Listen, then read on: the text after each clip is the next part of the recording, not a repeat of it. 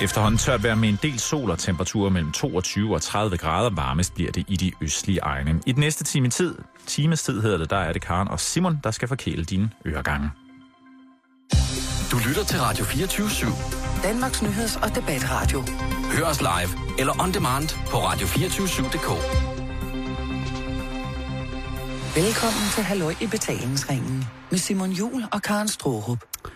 God, rigtig hjertelig eftermiddag, og velkommen til et uh, særdeles hot, hot, hot, hot studio. Jeg er godt klar over, at uh, i går var det Mjerkules Erotico, altså den meget, meget uh, savnomsbundne erotisk onsdag, og temperaturen på den måde kunne være steget. Men i dag er det altså ikke bare fra radiolyden, men også atmosfærisk, at vi er tynget af luften. I hvert fald her i København. 30 grader, ingen vind. Jeg har lige været ude, Karen. Mm. Jeg siger det som det er. Jeg sveder under patterne. Det kan man godt se. Ja. Selvom Jeg- du har taget en mørk trøje på. Ja, men så tung er min sved. Den, er, den farver. Ja, den er fyldt med farve. Mm. Methylenblåt. Nej. Og glædeligt for det. Ja, Karen, det er en stor dag i dag. Det kan vi ikke løbe fra. Det er en, øh, ikke mindst en stor dag, øh, på grund af vejret, havde jeg sagt, eller mm. på grund af vores program. Men det er også en stor dag, Karen, og det er jeg blevet nødt til at spørge, for vi har jo indført vores øh, lytter i det. Det er i aften, at jeg skal til korkoncert med dit kor. mm. Dit rytmiske aftenkor. Og du har en solo i aften. ja. Hvordan har du det lige nu, Karen? Herinde den store koncert. Øh, jeg har det okay. Øhm, jeg er lidt nervøs over, at jeg ikke er mere nervøs. Kender du det? Ja. Fordi altså, det er jo anden gang, du skal opleve øh, mit kor, Sun Mhm. Sound, Mm, mm. live. Ja. Øh, in concert. Yes, og jeg, øh, jeg skal hjem og strække ud herefter, så er jeg klar. Og sidste gang, der skulle jeg jo ikke synge solo. Der skulle jeg bare synge sammen med alle de andre, som er fantastisk. Og der var jeg sindssygt nervøs. Altså, jeg rystede på mine små knæ. Ja. Øh, og, og, og sådan har jeg det slet ikke den her gang. Og jeg frygter lidt, at jeg sådan bliver jamen, overfaldet af sådan en adrenalin, det ved jeg ikke, storm lige inden. Jeg Og så kommer det på én gang.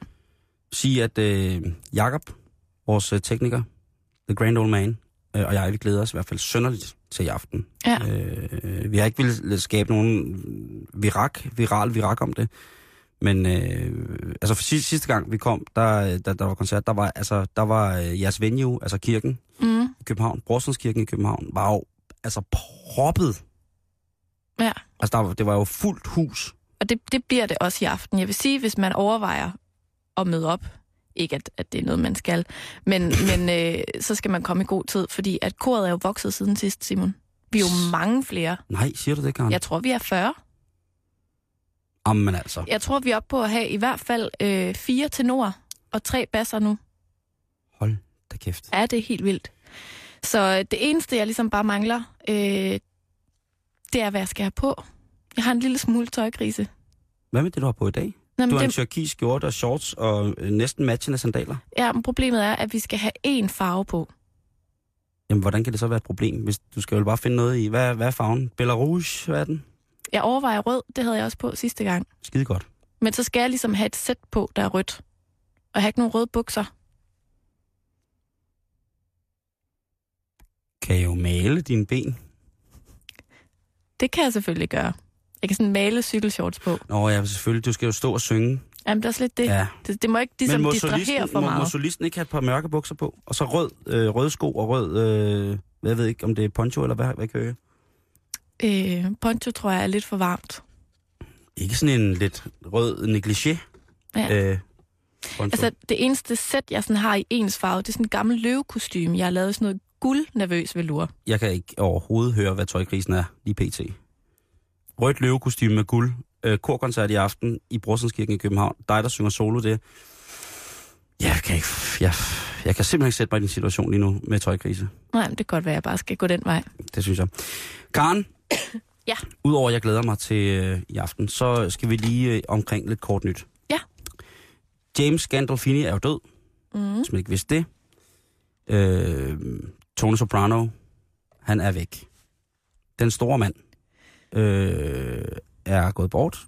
51 år gammel. Det er meget, meget, meget funkt.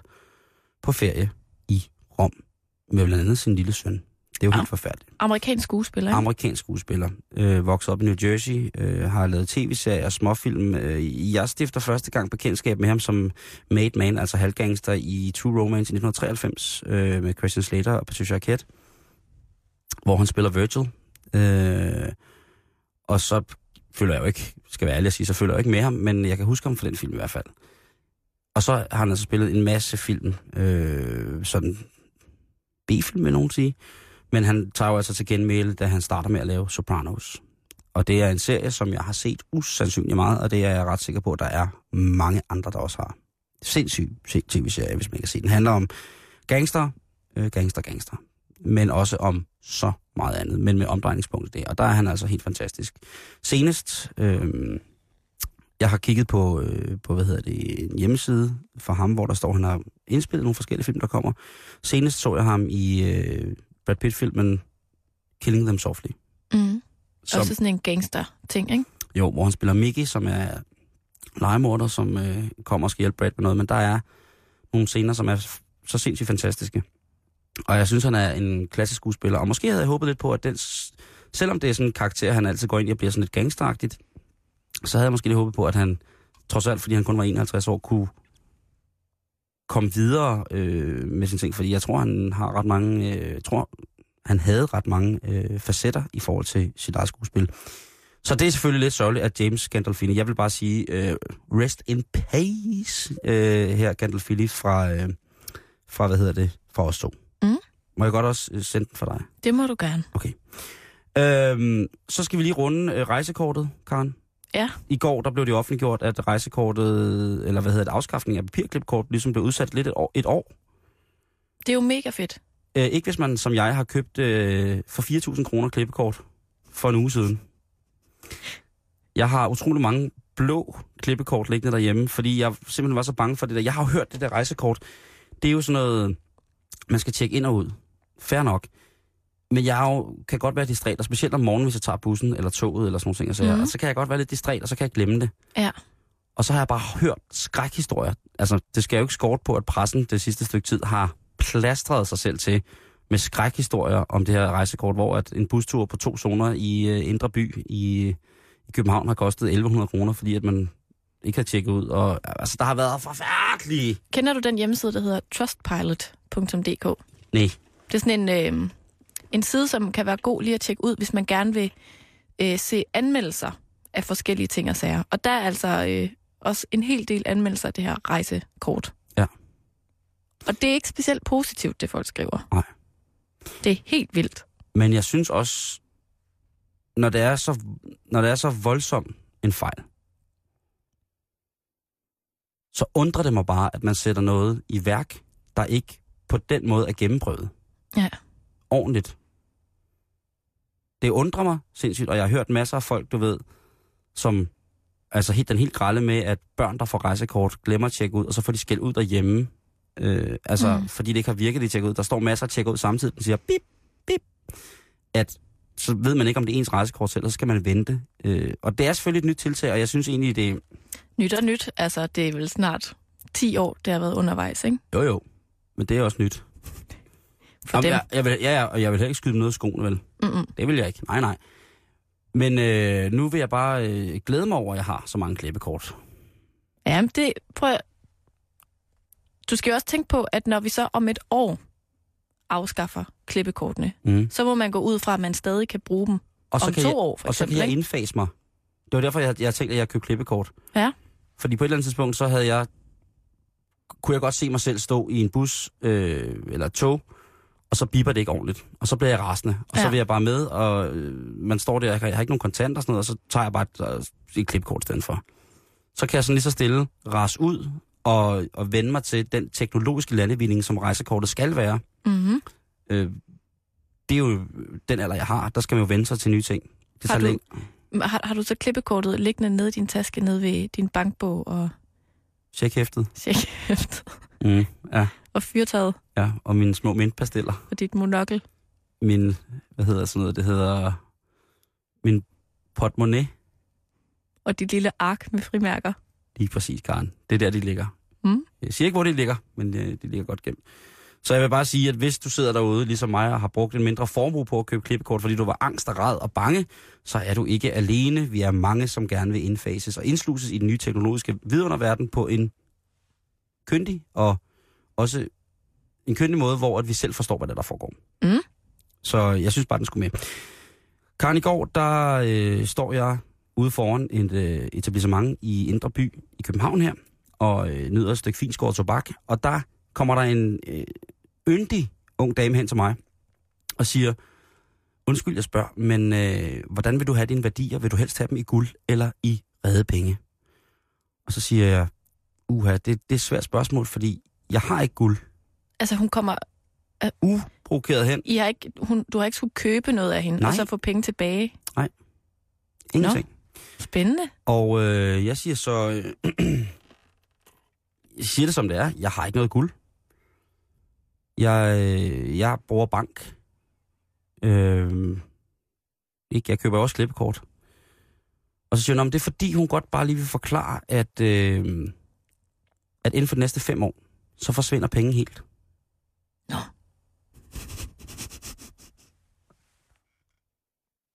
Ja. Det gør de nemlig, Karen. Og der bliver jeg, jo- der bliver, jeg- der bliver jeg jo lidt bange. Og, Ja. ja. og jeg spørger så, øh, hvorfor? Og så siger hun så, det er fordi, at øh, vi trykker hele tiden flere og flere penge. Ja. Der kommer hele tiden flere og flere penge, og øh, det er der ikke nogen grænser for. Der er ikke nogen grænser for, hvor mange penge man må trykke. Det er der slet ikke nogen, der regulerer. Nej. Og så siger jeg, øh, det er jeg ikke helt sikker på. Ah, det er et meget retorisk spørgsmål, er det ikke det? Hvad for noget er det? Hendes spørgsmål. Jo, jo, jo. Og, så- og så, så bliver det... Så forklarer hun mig meget detaljeret, at det er 1971, og siden 1971 hun bare må trykke lige så mange penge, man ville, og så videre, og så videre. Og derfor er guld nu det bedste. Så hiver hun sådan noget frem, der ligner sådan et lille kreditkort øh, med et øh, lille guldblad på, som ligner sådan lidt, når man får sit SIM-kort til telefonen, som man lige skal klikke ud, ikke? Mm. Og så siger hun så, det her, det er, øh, det er 24 grad guld. Prøv at mærke, hvor blødt det er. og Sådan noget. Og jeg står der og tænker, ja, ja, jeg mærker lidt på det, og det er lidt blødt. Og så spørger han så, men, men det der, du siger med, at der ikke er nogen penge tilbage om fem år, nogle mønter og nogle sædler, hvad, skal vi så, hvad, hvad sker der så med alle de penge, jeg har altså, i min sparegris?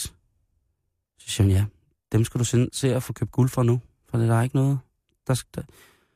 Nå, Øh, så prøver jeg sådan at snakke lidt med hende om, hvad hun laver, og det viser sig så, at øh, jeg spørger hende så, men du må jo have en indsigt i, i, i den økonomiske verden, som er fuldstændig overlegen, og, og tusind tak, fordi du deler med mig, fordi at det kunne da godt være, at jeg skulle til at købe noget guld eller et eller andet. Eller nogle flere klippekort. Ja, lige præcis. Investere dem. Øh, det viser sig så, at hun øh, har lavet noget skuespil engang, men nu mest øh, arbejder med performance art, hvor at, når hun er ude optræde, så bliver hun betalt i guld. Det, det jeg har jeg aldrig rigtig hørt det før. Jeg har Mhm. mm-hmm. godt nok spillet og optrådt meget. Jeg har aldrig blevet tilbudt at blive betalt i guld, fordi at det var en sikrere form for penge. Det begynder også at blive sådan lidt... Øh, er du nuts? Altså, må jeg spørge om noget? Ja. Hvor gammel er hun, og hvordan ser hun ud? Øh, hun er en smuk mulat pige, sådan, måske i slutningen af 20'erne, tror jeg. Øh, virkelig, virkelig yndig ung dame. Mm. Helt, altså, ser helt almindelig ud, og, og, og så kommer hun så med det der. Og så siger jeg, ved du hvad, jeg tror, at... at jeg spørger så, er det, det, er det det der papirløse samfund, du snakker om, med at vi alle sammen jo bruger meget dankort i dag, eller vores kreditkort på en eller anden måde, og mm-hmm. det er Mhm. meget sjældent, man går med kontanter og sådan nogle ting, og siger, nej, det er pengene, der mister sin værdi. Jeg siger, men er det så også de penge, der er, man kan sige, virtuelle, eller de penge, der er i cyberspace, de penge, vi har? Ja. Så bliver jeg jo helt angst. Ja, det kan jeg da godt forstå, ja. Det gør jeg da også. Øh, og, og så tænker jeg, for satan, altså... Øh, og jeg øh, tænker så så meget over det, så jeg går hjem og begynder at undersøge det der med, om der er en eller anden guldkonspiration. Hun forklarer mig så, at det guld, hun har på det der blad, det der lille kort, hun tager frem, det er fra Tyrkiet, og det er grønt guld. Det vil sige, det er uden kemikalier, og det er udvundet med respekt for, for mennesker og dyr og natur og alt muligt mærkeligt. Mm. Og spørger så, men de tyrker, du arbejder for, siger nej, det er ikke tyrker, det er tyskere, jeg arbejder for. Åh, oh, okay. Og så siger jeg så, men, men det der guld der, hvad så hvis man har lidt, lidt, lidt guld i smykker, eller sådan noget, så, så forklarer hun så, at det, man kan ikke få et smykke i 24 grad guld. Det hedder en legering. Fordi at hvis man bare lægger 24 grad guld på sin hånd, så smelter det. Nå. så begynder jeg så at tænke, nu er det lidt mærkeligt det her. Det tænker du nu? Øh, nej, det tænker jeg der, der står der. Øh, eller der sidder hjemme i computeren sådan, og tænker på, hvad hun har sagt, og begynder ja. Ja. at søge på det der med øh, alt muligt med penge, øh, mister deres værdi og sådan noget. Så kommer min roomie hjem. Min roomie kommer hjem, som jo er ansat øh, i en større, øh, større finsk ejet filial, Mm. øh, som har rigtig meget med mønter og skejser at gøre. Så spørger ham, har du hørt om det her? Hvor han så spørger, om jeg er, er påvirket. Og jeg må konstatere, at det er jeg ikke. Så siger han, det var noget værd noget. Øh, og der kommer jeg så i tanke om det, hun siger til allersidst, inden jeg går tilbage på et- etablissementet, hvor jeg skal nyde et måltid, at hun siger, du skal huske på, at det, der får solen til at brænde, det er guld. Ej, det, jeg, Det er en guldeksplosion. Og så tænker jeg, ah, måske, måske skulle jeg bare spurgt hende, om det fra start jeg måske... f- Altså, men jeg fik alligevel lidt paranoia over det. ja, det gør jeg da også. Men øh, det ser umiddelbart ikke ud som om, at vi inden for fem år øh, mister vores sædler og mønter. Det kan godt være, at de, der bliver færre af dem, og vi bruger mere kort, men de vister ikke deres værdi. Man skal ikke være bange. Man skal ikke til at finde uh, guldvægten frem. Mm-hmm. Og der er jo masser, altså der er guld Danmark. Nationalbanken, for eksempel på nationalbanken.dk, der op, oplyser de jo, at de har, øh, eller de ejer 67 tons guld. Øh, I Nationalbanken, der kan man gå ned, og så kan man ved rundvisning ved eget syn få lov til at se en øh, guldbar. Og jeg ved ikke, hvor man den er, men det er ligesom 12,5 kilo ren guld, kigger på. Sådan en total Olsenbanden guldbar Sejt. som man kan tage ned og se, hvis man har lyst til at se, hvad det er.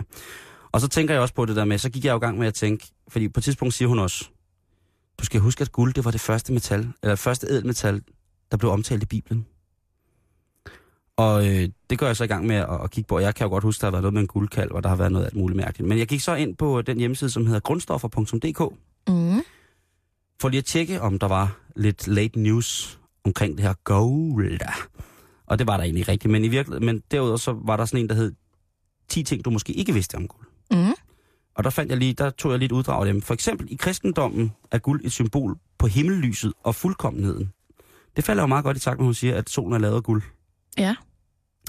I oldtiden kunne guld afværge skadelig trolddom.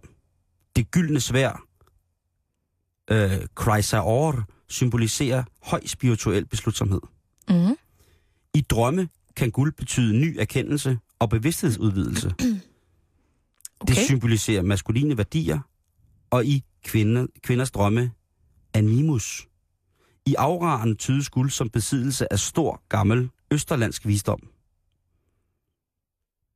Alkymister betragtede guld som noget ædelt i stræben efter lutring, esoterisk erkendelse og det højeste trin i åndelig udvikling. I Kina betragtes guld som solens metal og uressensens yang.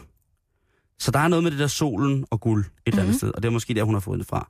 Men jeg vil bare sige, hvis man møder hende, så øh, snak med hende. Det er ret interessant. Hvis man bliver tilbudt lige pludselig, at øh, nu er det guld forever, så bare, øh, bare snak med. Det er, det, kan, det, det er ret interessant, og jeg er blevet beroliget. Hun prøvede slet ikke at sælge noget til dig. Overhovedet ikke. Hun vil bare hun, hun, hun vil hjælpe mig. Det var det, der var så fint. Ja, det var da egentlig meget sødt. Ja, hun ville gerne sørge for, at jeg havde øh, de penge, som jeg, jeg nu skulle have på den ordentlige måde, og den måde, jeg skulle have det. Mm. Men øh, det var kort nyt. Tak for det. Selv tak. Jeg har lige lavet veganeristafel til 6.000 mennesker. Hjemme ved dig. Simon, hvordan øh, har du det med at kramme andre mennesker? Jeg elsker at kramme andre mennesker. Jeg elsker at give kram. Er der nogen, du ikke krammer? Jeg er sådan tilfældig døde. Alle andre krammer du. Nej, men øh, familie og venner krammer jeg jo ikke. Altså, hvis jeg ikke kender folk, så krammer man dem jo ikke, kan man sige. Hvad gør du så? Så giver jeg dem hånden. Det gør du. Altså, hvis det er folk, som man skal hilse på, Mm.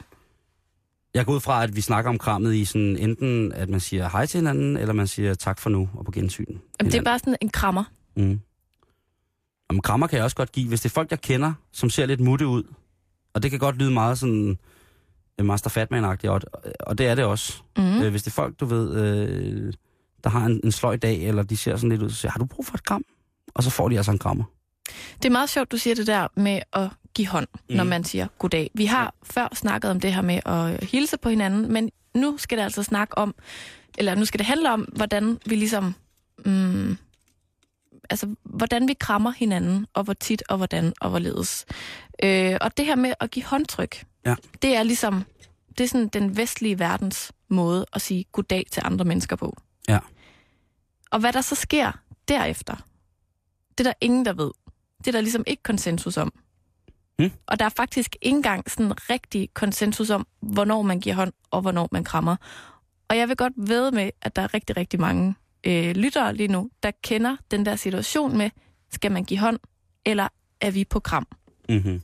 Og øh, det er ikke helt øh, unormalt, fordi at krammet ligesom er ved godt og grundigt at indtage vores kultur, men vi har ligesom ikke vi er ligesom ikke rigtig enige om, Hvad til hvem og med hvem, og okay. hvor, hvor, hvor meget man skal lukke folk ind i sin intimsfære. Okay. Det er meget det, det handler om. Ikke? Ja. Fordi flere og flere krammer, men, men fordi at der ligesom også er sådan en, øh, en frihed til at gøre, hvad man selv vil, så skaber det også bare sindssygt meget forvirring, og ja, nærmest sådan en øh, hilsnernes ragnarok, Åh, kan åh, man kalde det. Ikke? Okay, det er, vold, det er voldsomt. Eller øhm, man kan godt mærke det. Og faktisk, så bunder det i, at ligesom at et kram kan være sådan symbol på, hvor meget man kan lide et andet menneske, ikke? Jo. At hvis du ser en god ven, og du tænker, ej, hvor er det godt at se dig, og så får han, hun øh, en ordentlig krammer. På samme måde, så kan det faktisk også være øh, den største afvisning overhovedet ved, når du ikke giver en krammer. Ja. Og den der forvirring, det skaber altså sådan, det skaber bare øh, nogle sådan meget, meget akavede situationer i vores samfund i dag, fordi vores kroppe har ekstremt svært ved at lyve. Det kan godt være, at det vi siger, det, det kan man godt sådan skjule lidt. Men, man man men kan vores, også godt mærke, når man ikke får et kram igen, ikke? det er lige præcis den situation, ja, der er sådan åh, lidt svær, ikke? Nej, det er forfærdelig, Karen. Og det kan gøre rigtig, rigtig ondt, når man får sandheden at vide. Hvis, hvis jeg for eksempel gav dig et, et ordentligt kram, mm. Mhm. og jeg bare kunne mærke, wow, der bliver jeg bare overhovedet ikke krammet igen her. Men det vil aldrig ske. Jamen, det ved jeg godt, men jeg har prøvet det med andre Okay. end dig, Har du? vil jeg sige. Jeg har krammet andre end dig, Simon. Nej. Jo.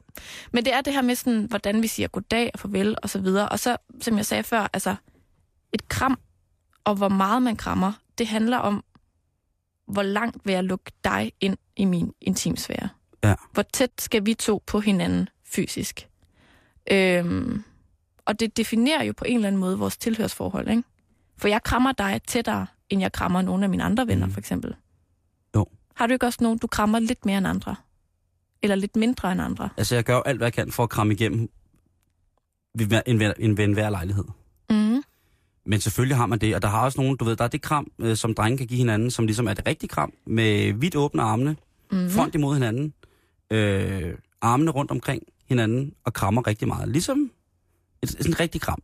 Ja. Og så er der det kram, hvor man giver hånd først, en high five, og så trækker man lig- hinanden ind, ligesom at når man lægger arm, Ja. så holder man i den der high five position, Mm. og så trækker man hinanden ind til hinanden, og ligesom giver hinanden en, en skulder. Min øh, højre skulder mod hans venstre skulder. Ja. Sådan lige. Det er jo ikke et kram på den måde, men det er også en, en, en fysisk kontakt i forhold til en hilsen, eller øh, ja, i forhold til en hilsen. Og den laver jeg med, med, med mange, men øh, mine bedste venner, øh, allerbedste venner og, og sådan noget, vi krammer altid, når vi ser hinanden, om det er, hvor, hvor det er, man er nede at handle, eller så får man en kram, så giver vi hinanden en krammer.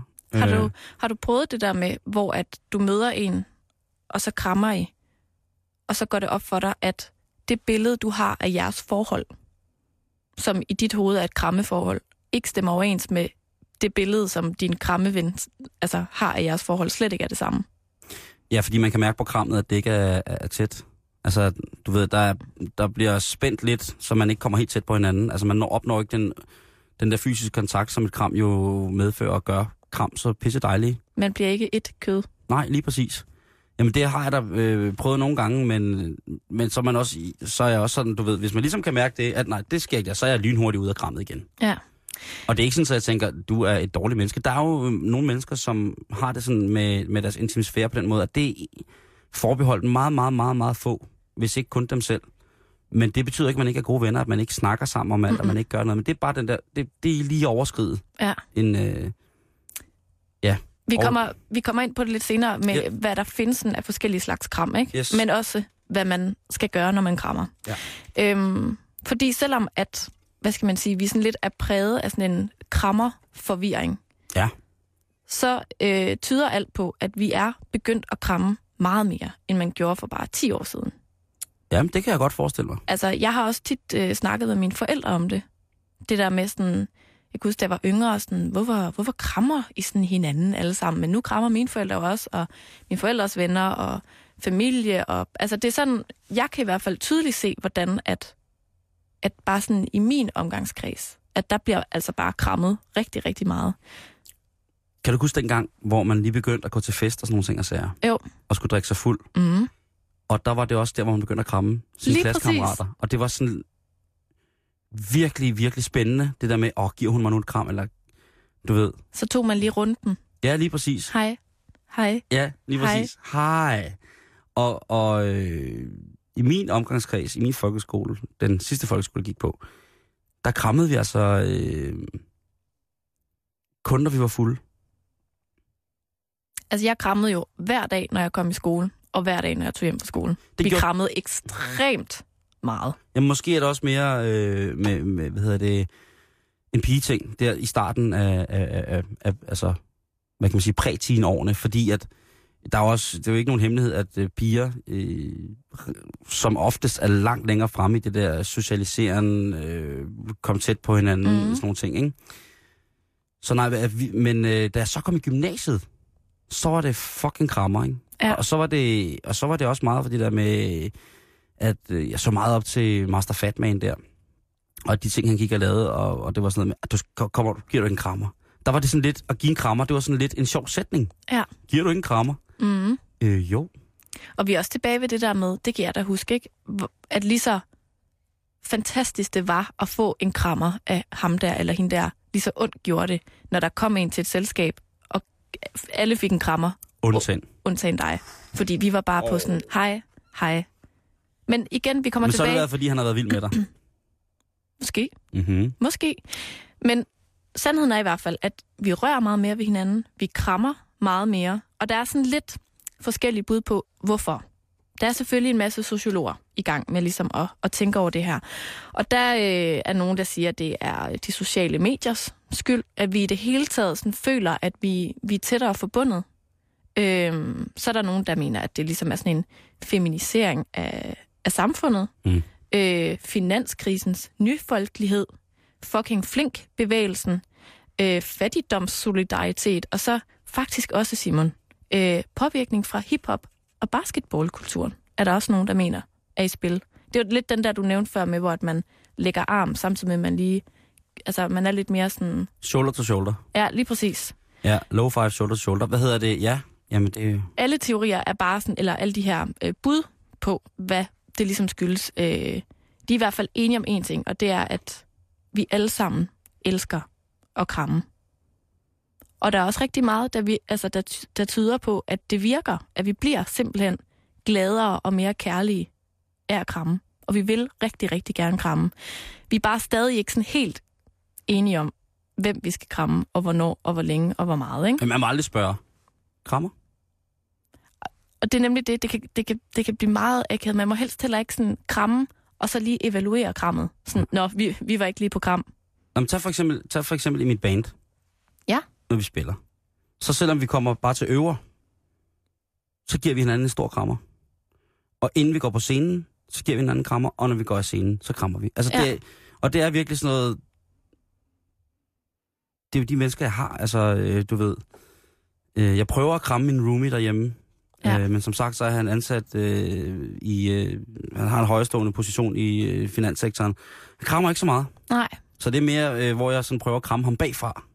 For at tvinge ham til at kramme lidt. det er et overfaldskram. Ja, øh, et voldkram. Ja. Øhm, det er redaktøren på øh, kommunikationsforum.dk, Timme Bisgaard Munk, som har behandlet det her emne. Timme! Og hvis man vil øh, læse meget mere om det her, så kan man altså gå ind på kforum.dk og så læse den her ret sjove artikel. Og jeg bringer lige øh, nogle af hans øh, bud på evigt gyldige krammeregler.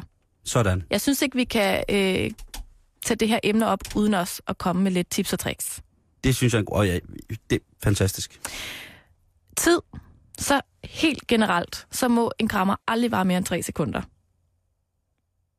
Det er meget sort-hvidt, ikke? Det kommer oh. an på, hvem du krammer. Men hvis nu det for eksempel er en, du ikke kender så godt. Igen det der med lige at tune sig ind på hinanden. Krammer jeg overhovedet en, der har lyst til at blive krammet af mig?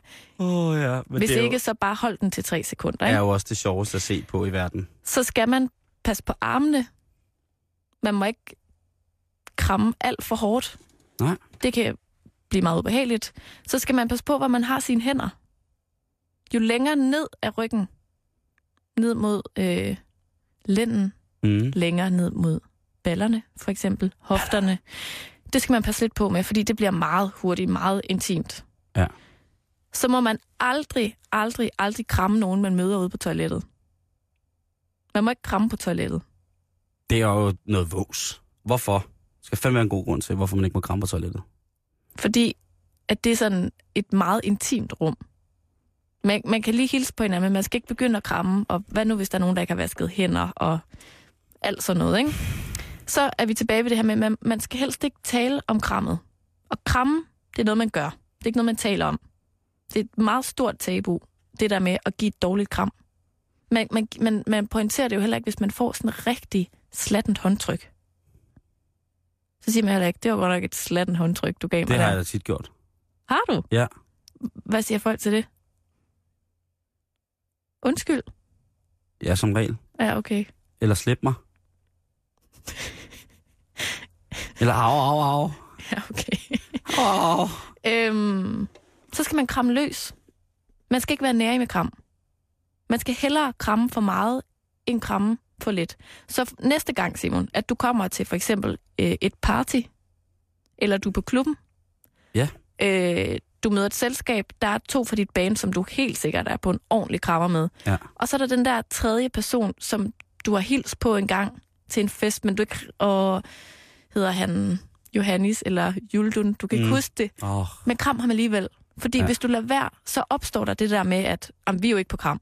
Ja. Heller give et kram for meget end et for lidt. Men jeg siger det jo gerne til folk. Jeg siger, du skal sgu også have et kram.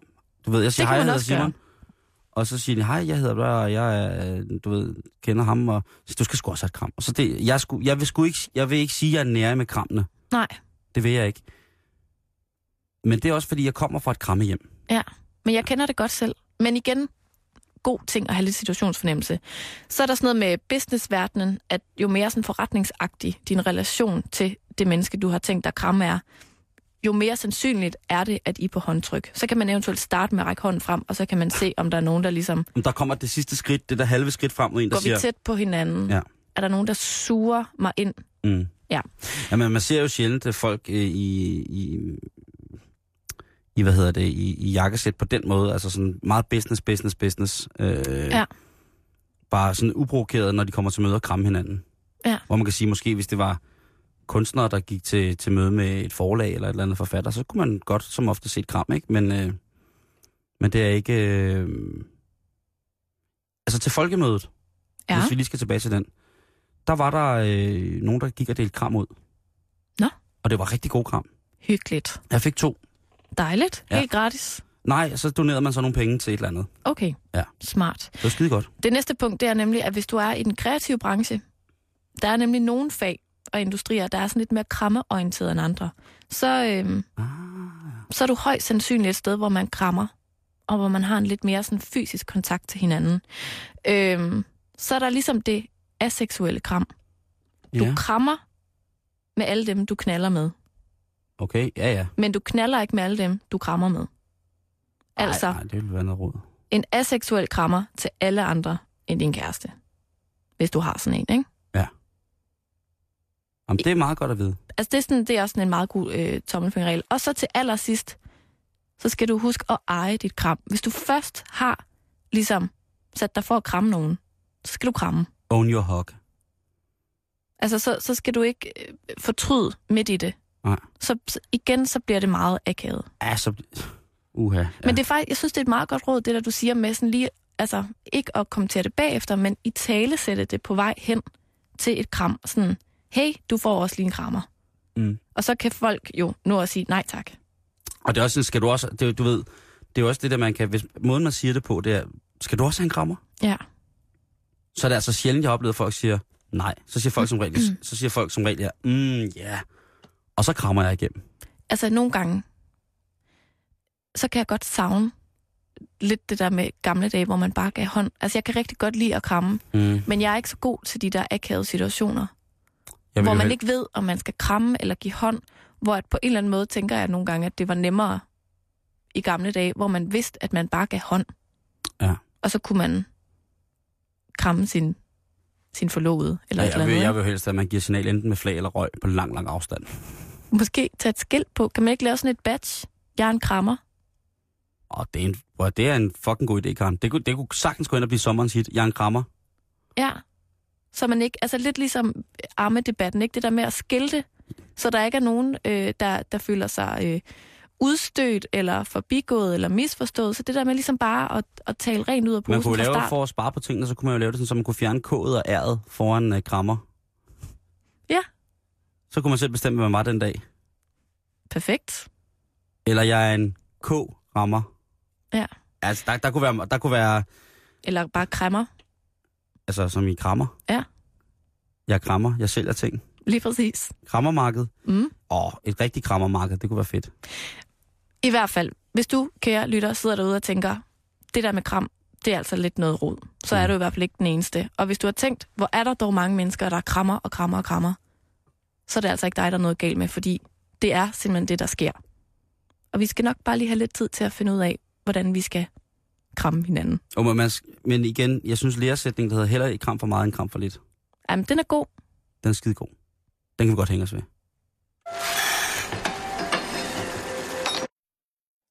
Ja, Karen, øh, vi skal vi skal over en helt anden boldgade nu. Okay. Fordi det er sådan, at øh, retfærdigheden ifølge min, mine smagsløg er skidt fyldest. Der er nu blevet fundet salmonella i minimajs. Og salmonella er jo en ting, som vi er blevet troet med og oplyst om i så lang tid nu, at vi jo, hvis man bare hører ordet, så får man lidt kvalme og lidt ondt i maven. Ja. Det er øh, Expressmand Danmark, der tilbyder grøntsager fra Thailand, som har øh, står bag de her minimajs, som er blevet solgt i en række danske supermarkeder.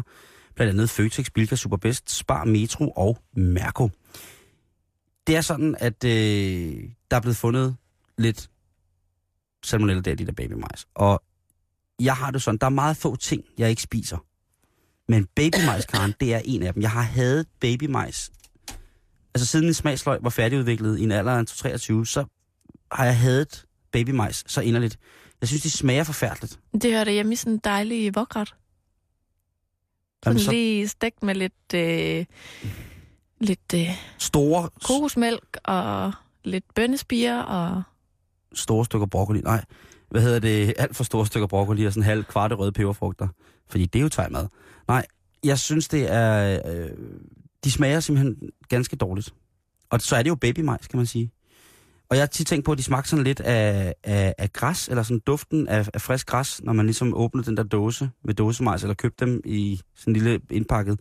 Og det sjove er, at øh, så gik jeg ind i dag og læste lidt om det her majs. Mm. Og majs tilhører græsfamilien. Graminae. Og som, den, øh, som stammer fra Amerika. Og øh,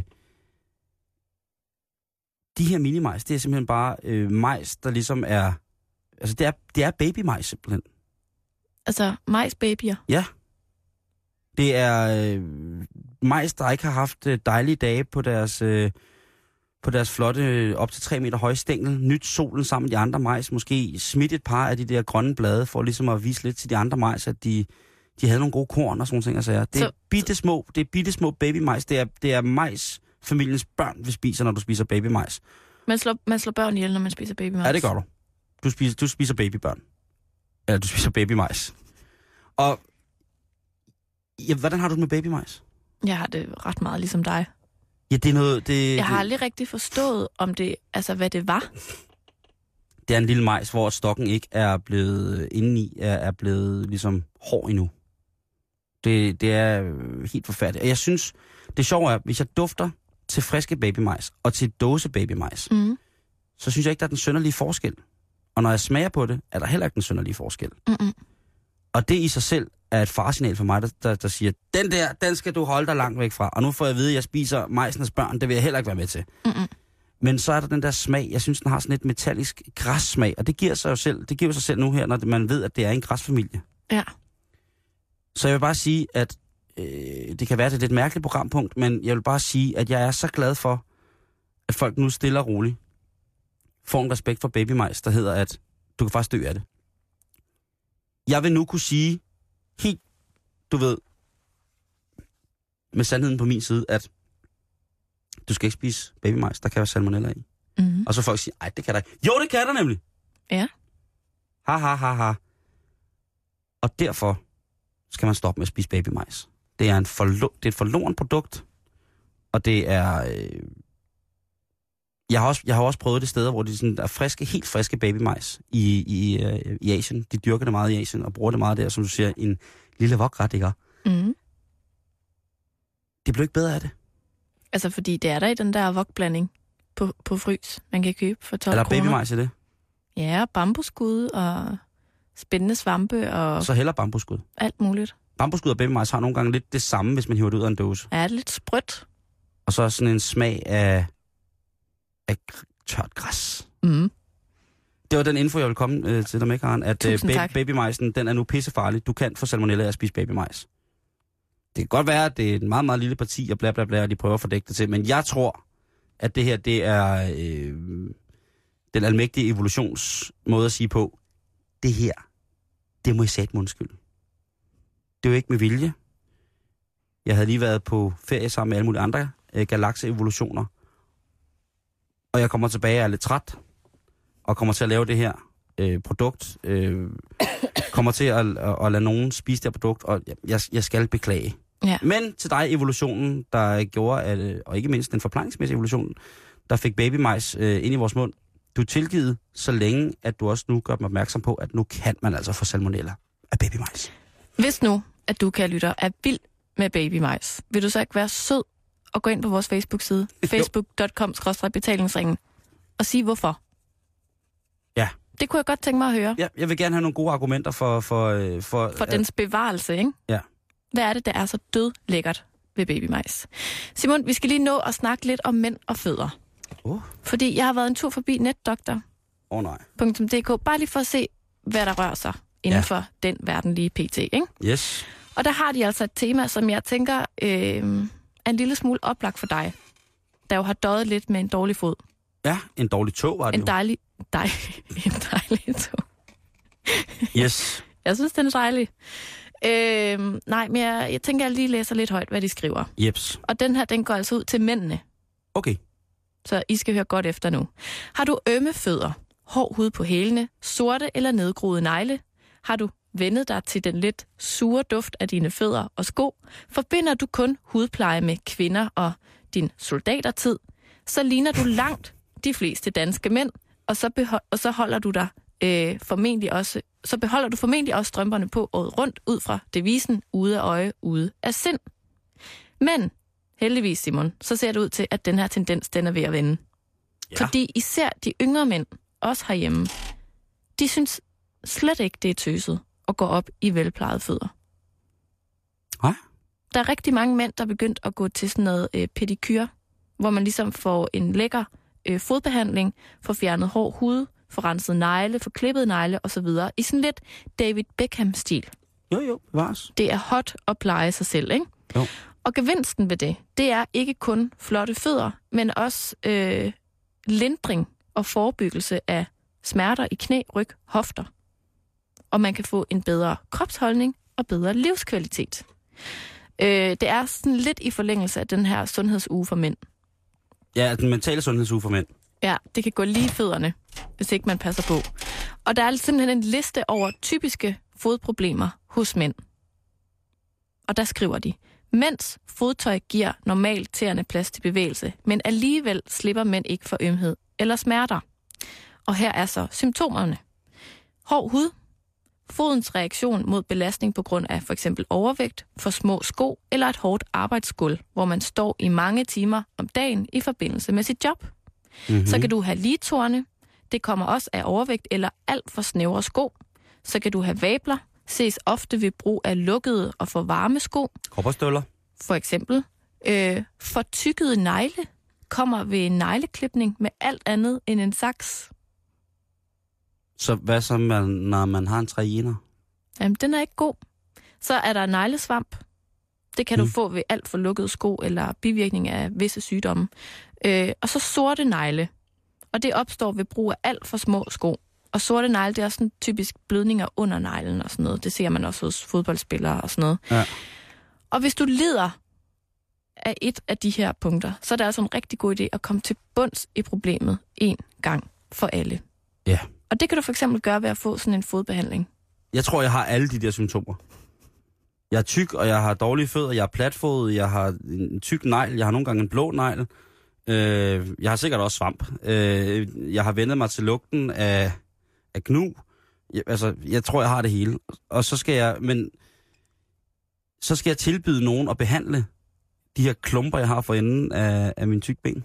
Altså ifølge øh, netdoktor.dk, så kan du altså jo få de gevinster ved at søge hjælp, som er altså bedre knæ, bedre ryg, bedre hofter, og ikke mindst en mere rank og maskulin kropsholdning og bedre livskvalitet.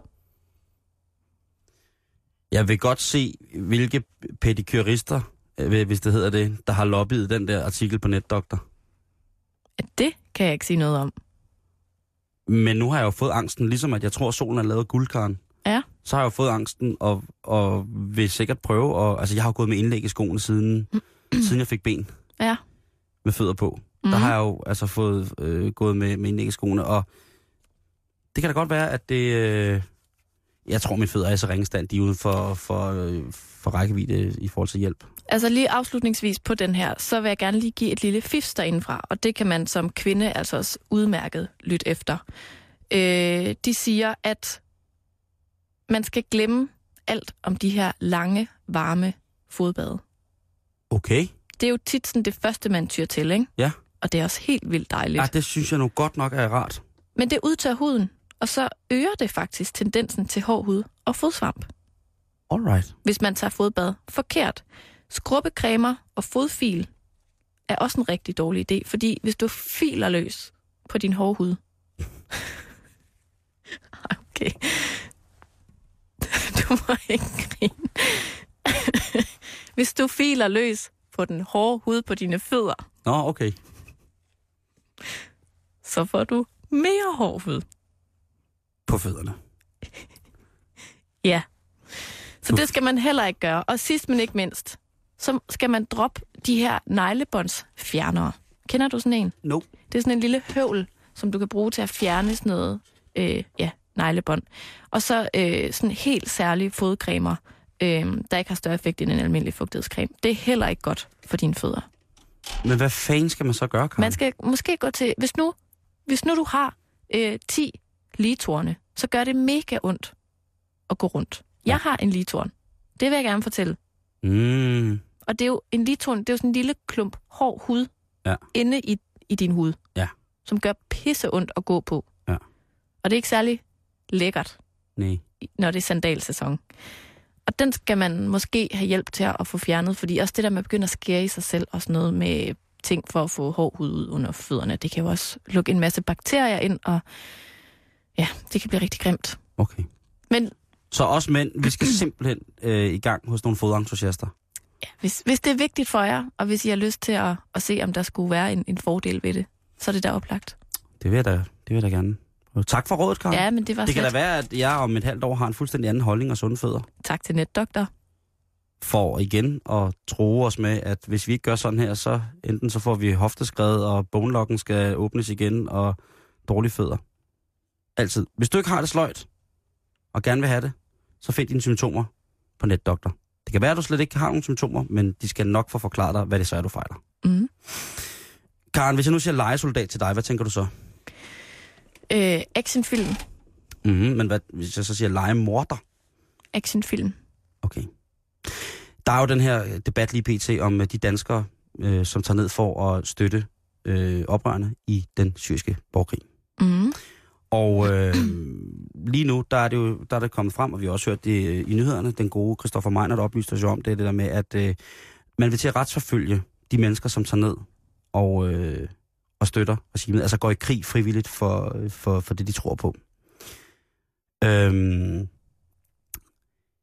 Jakob Schaff, som er chef for PT, han siger, at øh, efter vores opfattelse er der ingen tvivl om, at det er en af de alvorligste sikkerhedstrusler i det danske samfund i øjeblikket, at folk tager ned og støtter øh, oprørende imod øh, Assad-styret.